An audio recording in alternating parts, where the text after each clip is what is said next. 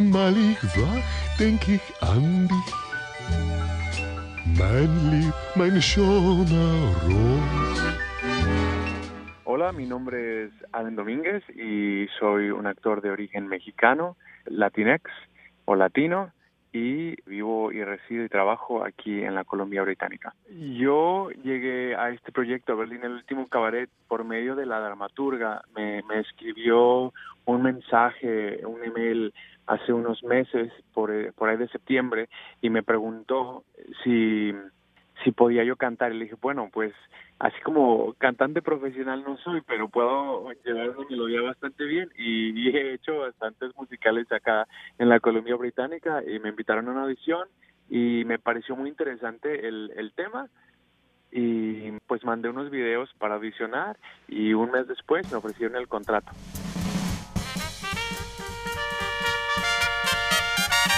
Berlín comienza en 1934 en un cabaret que está bastante run down, que les ha ido bastante mal, y es un grupo de cabareteros que tenían la fortuna de estar protegidos por las leyes de Berlín en la era del Weimar, que eran bastante progresivas y mucho más adelantadas de lo que la gente se imagina.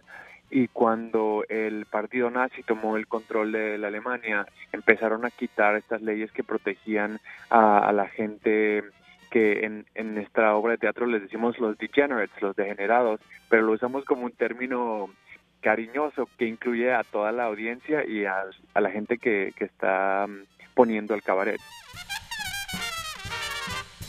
Mi papel se llama Sebastián, y es un chico que vivía en las calles y hace unos años se unió a esta tropa de cabaret, y es un poco el comediante, el que no le da pena, usa tacones y se pone vestidos, y de pronto se pone un traje, y vive bastante fluido en su sexualidad y en su manera de ser y de su performance. Berlín, el último cabaret, refleja bastante sutilmente, creo yo, cómo el fascismo puede surgir y la gente no se da cuenta. Como puede ser muy sutil y muy despacito, y de pronto ya está sumergido en eso. Entonces refleja bastante, y de hecho el script está, aunque está basado en arte y canciones de 1930 y de esa era, refleja mucho la época actual política debajo de la frontera. Cuando comienza esta obra te enteras de que solamente hay 5 cabareteros en escena, y antes eran muchos más. Entonces la gente ha estado desapareciendo poco a poco, y esta obra, que se llama Berlín, el último cabaret, se llama así porque es la última noche que tienen este show, porque se dan cuenta de que ya no es seguro para ellos estar en el público y seguir haciendo este tipo de cabaret. Nosotros estamos en este show hasta este domingo que viene, 26 de enero. Cerramos en una matiné a las 2 de la tarde, Vancouver Times. Alan, tú estás actuando también en la obra Anywhere But Here de Carmen Aguirre.